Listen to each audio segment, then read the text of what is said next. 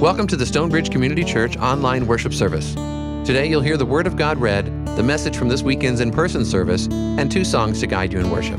Thanks for joining us today. For those of you I haven't met, I am Pastor John, the senior pastor here at Stonebridge. And Pastor Jonathan keeps mentioning this, and I'm, keeps not telling the full story.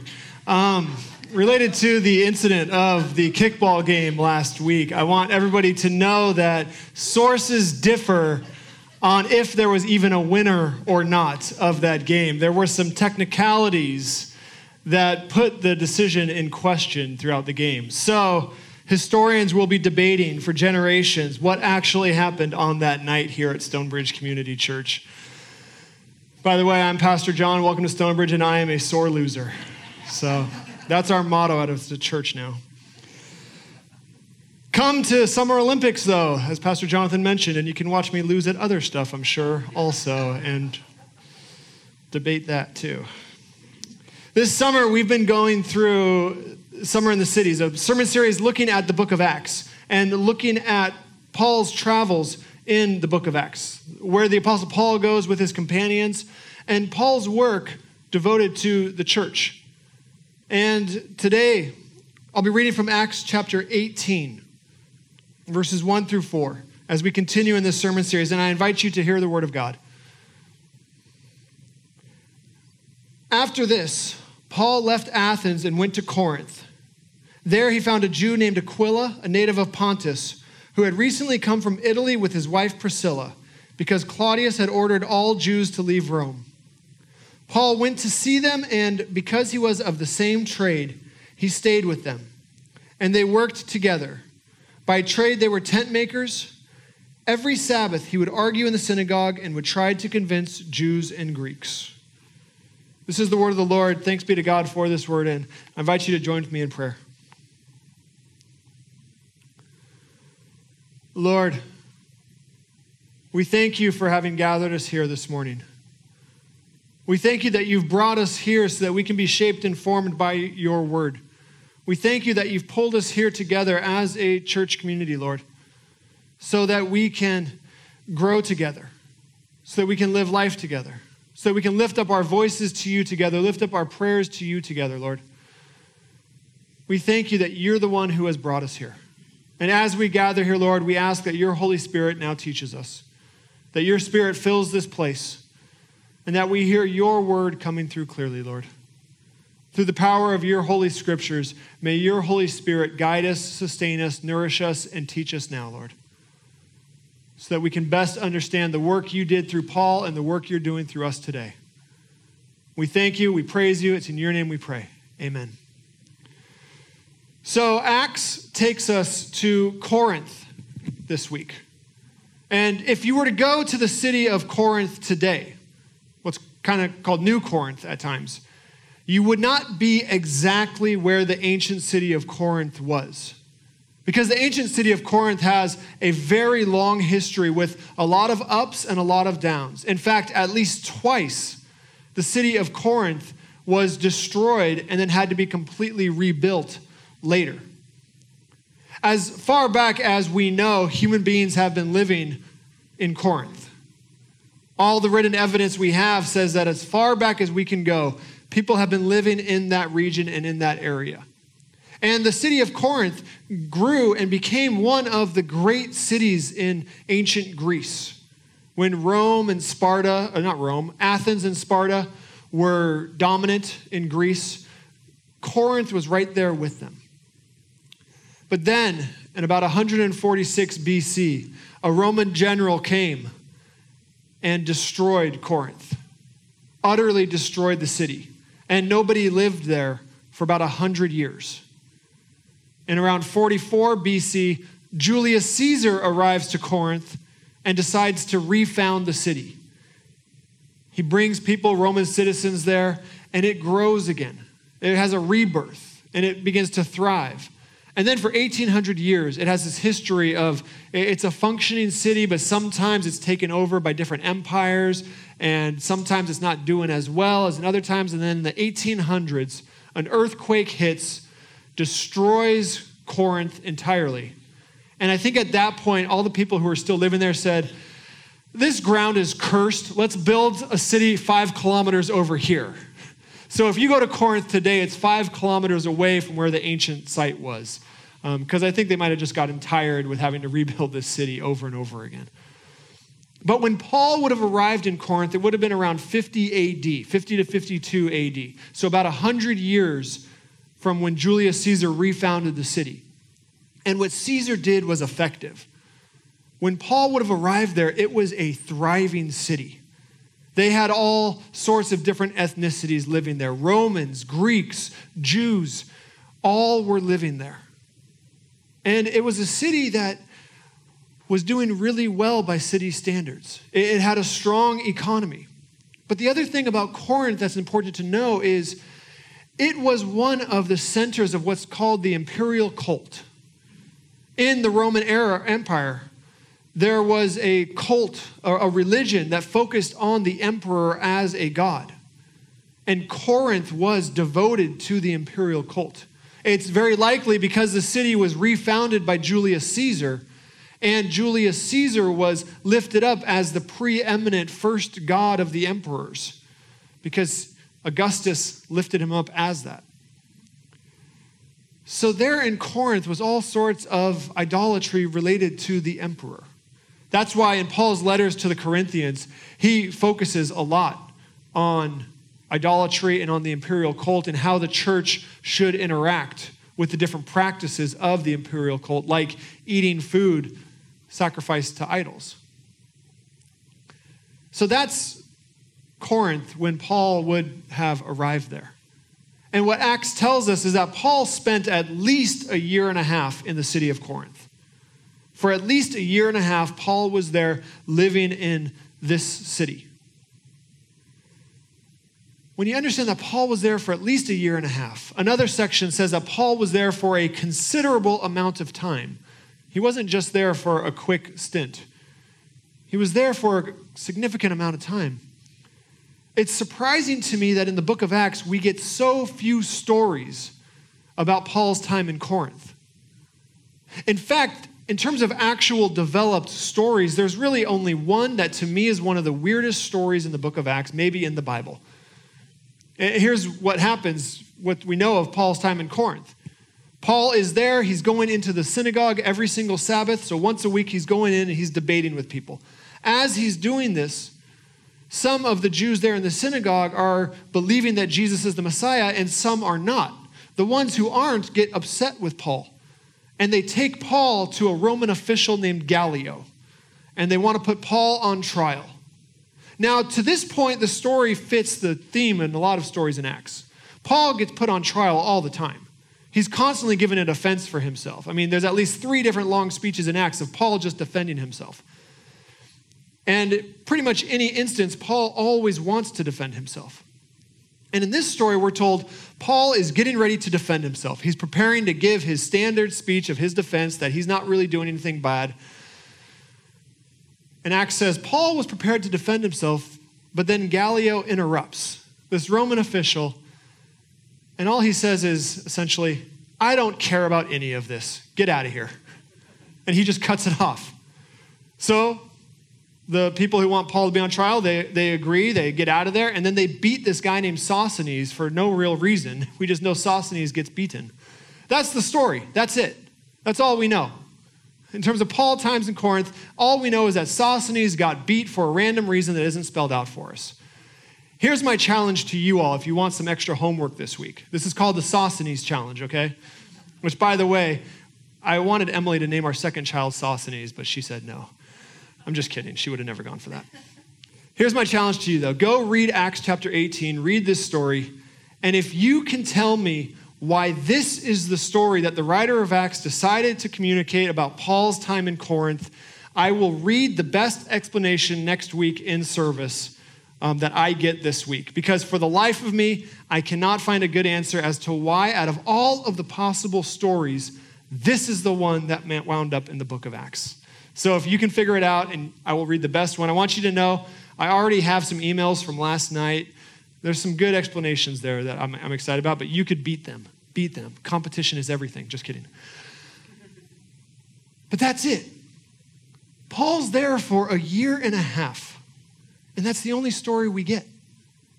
Instead, we do get some descriptions, though.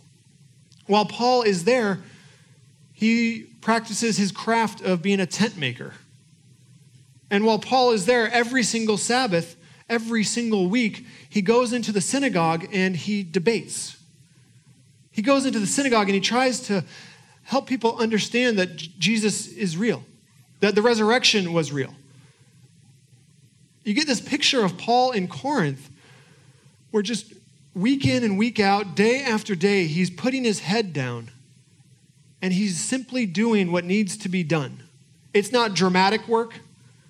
It's not the work that historians are going to write about, obviously, because it's, we don't get anything else in the book of Acts. But that's what Paul's doing here in Corinth for at least a year and a half. It's pretty different than the descriptions of Paul's events in other cities.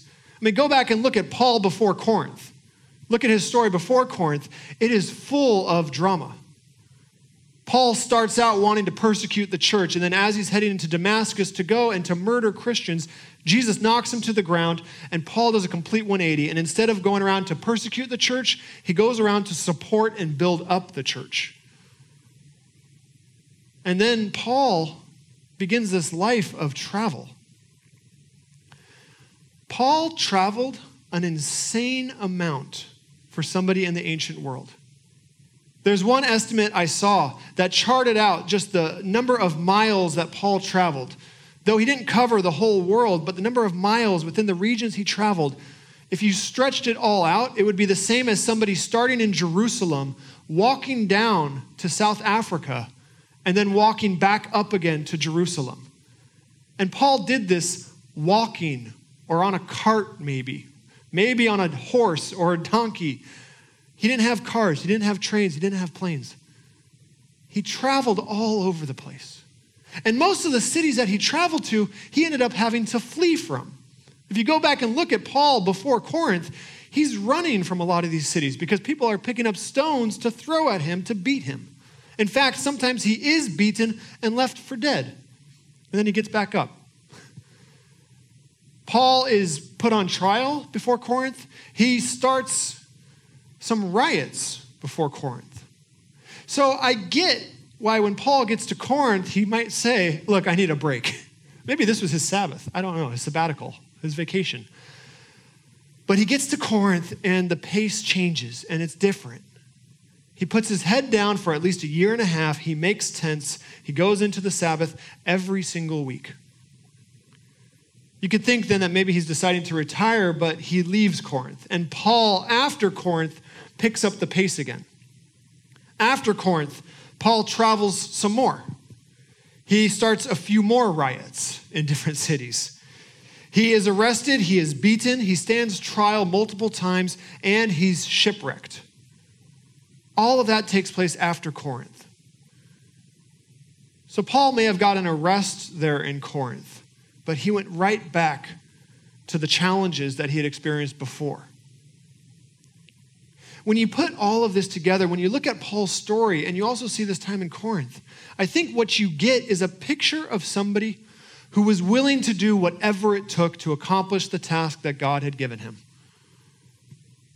Whether that might be enduring some beatings, or traveling a ridiculous amount, or being willing to escape from cities that you've caused riots in, or to stand trial, or to be shipwrecked, or to put your head down, to make tents, to support yourself for a year and a half, to live in the home of some people you don't really know, and to go to the synagogue every single week to help people understand who Jesus was.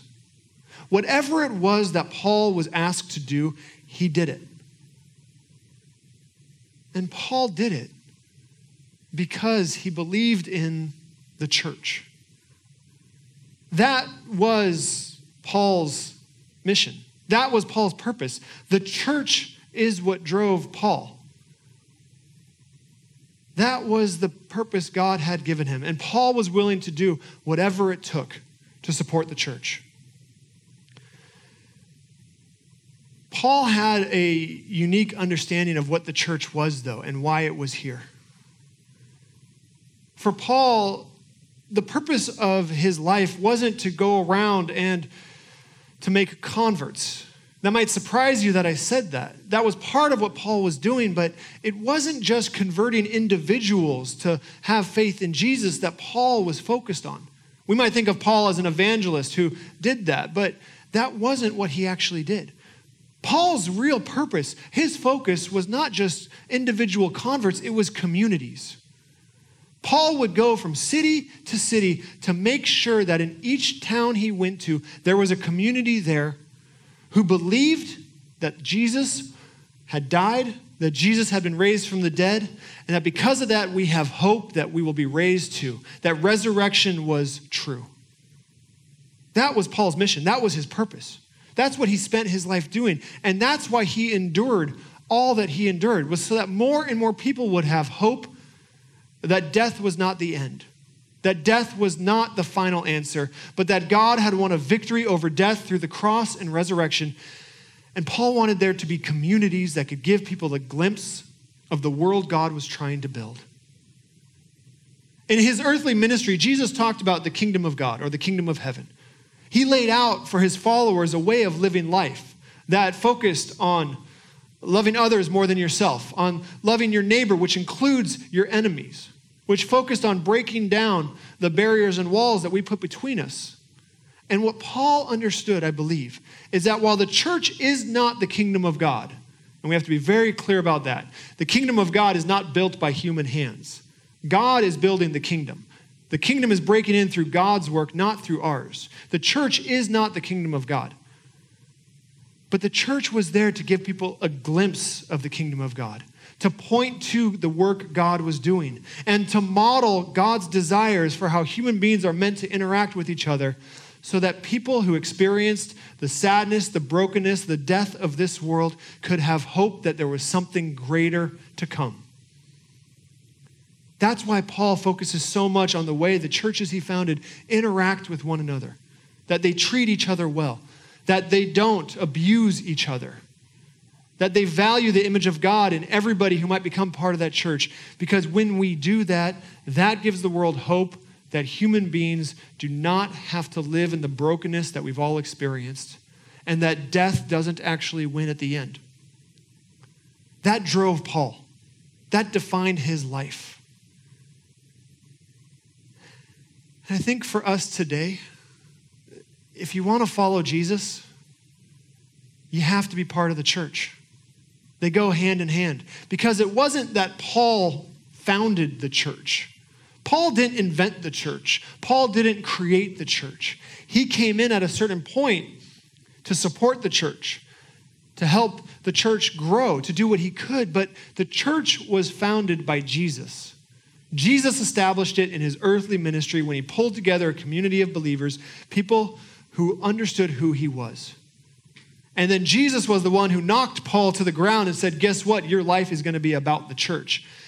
Jesus is the one who pulls us into the church. Jesus is the one who establishes the church. And if you want to follow Jesus, you can't do it outside of the church. So, for each of us, there's an invitation here to come alongside the work that God is doing with the church. And let me just say one thing here.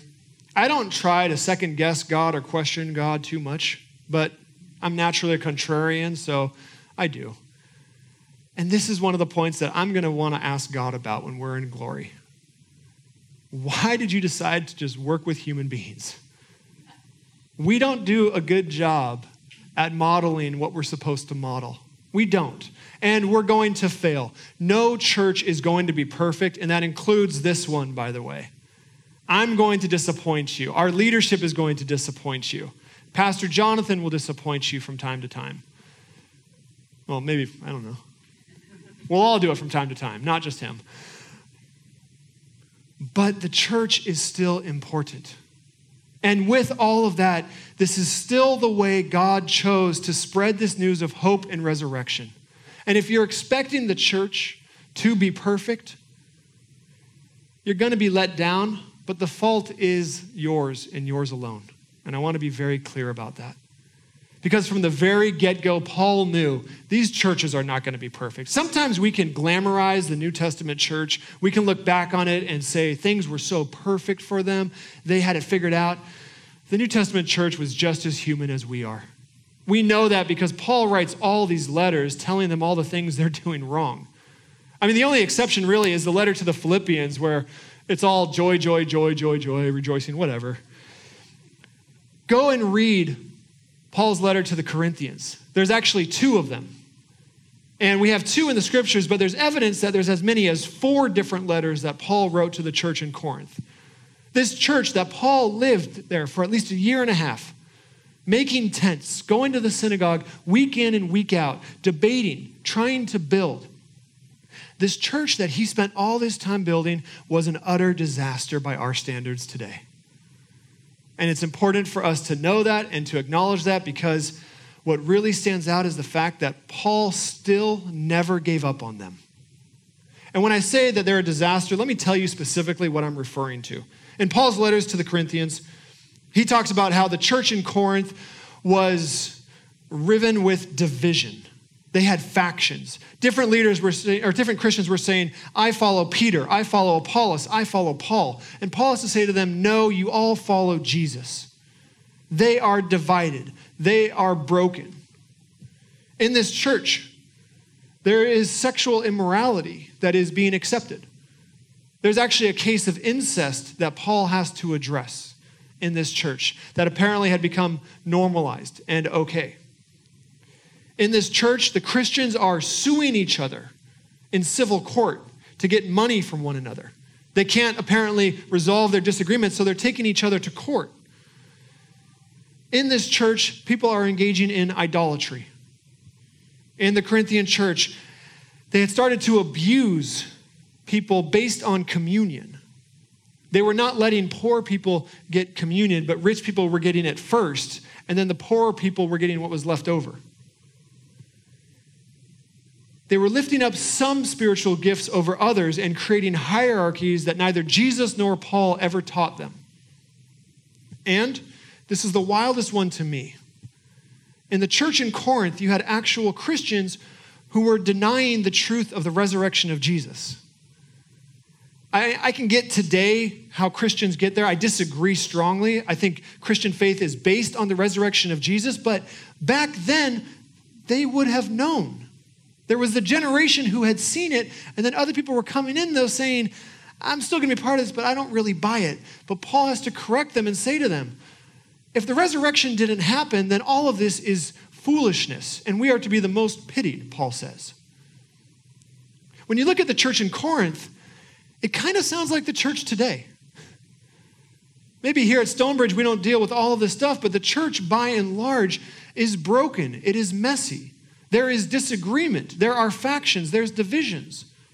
There's disagreements about what sexual immorality is and what can be accepted or not. There's differences of theology. It sounds like the church today that Paul is writing to. That's kind of just what church is. And let me just say this if you ever go to a church and they say that everybody agrees on things, just run. Either they're lying to you, so save yourself some time, or it's a cult or they're lying to you and it is a cult. No matter what, if they say everybody agrees, just run. We're human beings, we're going to disagree, and that's okay. And Paul knew that as he was going about his work.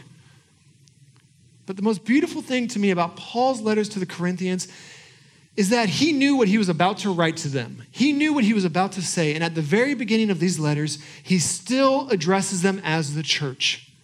He says to the saints in Corinth, to those followers of Jesus there in Corinth, they are still part of the church, despite their imperfections, because the church is going to be messy. It's not going to be perfect. Don't expect it to ever be perfect. But for whatever reason, this is how God decided to spread the news of hope and resurrection. This is how God decided to let other people know that death has been overcome. And this is the invitation that we are all given now. So, here's my invitation to all of you. If you've been here at Stonebridge, figure out ways to deepen your connection. Reach out to somebody who isn't as connected as you are. If you're new to Stonebridge or you've been trying us out, accept some of the invitations that we have. We're going to have growth groups coming up here in the fall. Join one of those growth groups. Get to know people here in this church. Deepen your relationships here in this church. Walk alongside other Christians. Support each other in the midst of grief, in the midst of sadness. Rejoice together. Live life together. Join one of those growth groups. And for the introverts out there, just know it's not an indefinite commitment, okay? We have an ending to it, so you're safe. Come and join us for things like the Summer Olympics, where you get to watch some people do a bunch of silly stuff and we get to laugh together, share food together. When we do simple things like put together gift baskets for kids in the foster care programs, sign up for that. And here's what I want to say so you hear this very clearly. The point here isn't that you just become part of Stonebridge. The point is that you're part of the church, and the church is more than just this congregation. So if you decide that you can't do all of those things, then I want to encourage you to find a church where you can deepen your relationships. Because the point here isn't that we simply just support an institution. The point is that the news of hope and resurrection gets spread to as many people as possible. Not every church is going to be able to meet everybody's needs. So if this isn't your place, find a church that is. Deepen your connections there. Because our lives are meant to be about helping people have hope and sharing that hope of Jesus that we have. That's what the church is here for. And Paul was willing to do whatever it took. Whether it was be shipwrecked, whether it was be beaten or arrested, or whether it was something much more simple, something more that I think we are all called to today which is to practice his craft and to go to the synagogue every single week and to deepen people's hope in Jesus and help them understand who Jesus was.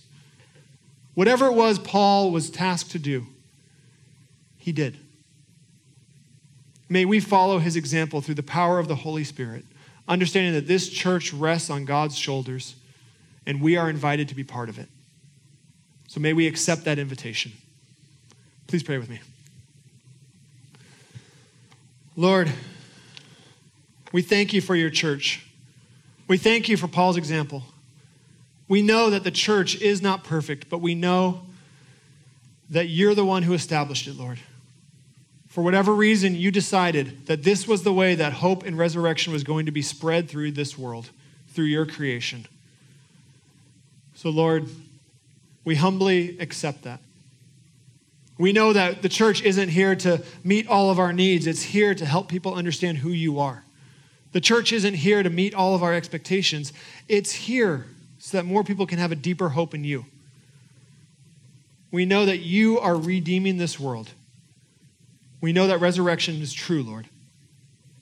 So help us as a church to spread that news. Knit us together, bind us together so that we can help more people be part of a community that gives them a glimpse of your kingdom, Lord.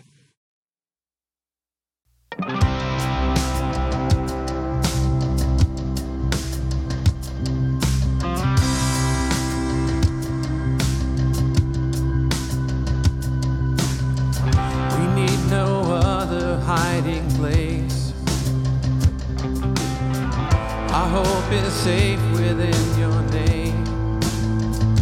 This we know, this we know. You promise never to forsake. What you began, you will sustain. This we know, this we know.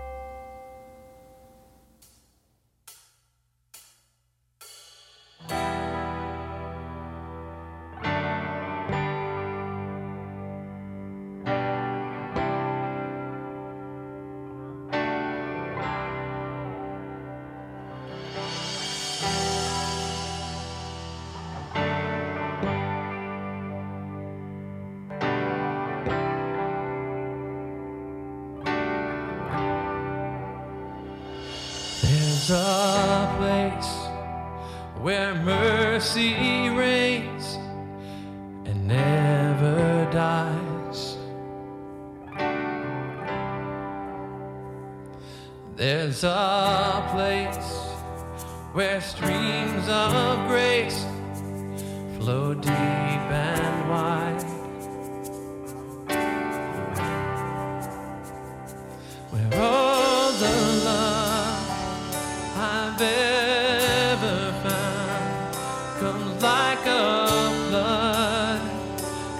comes flowing down.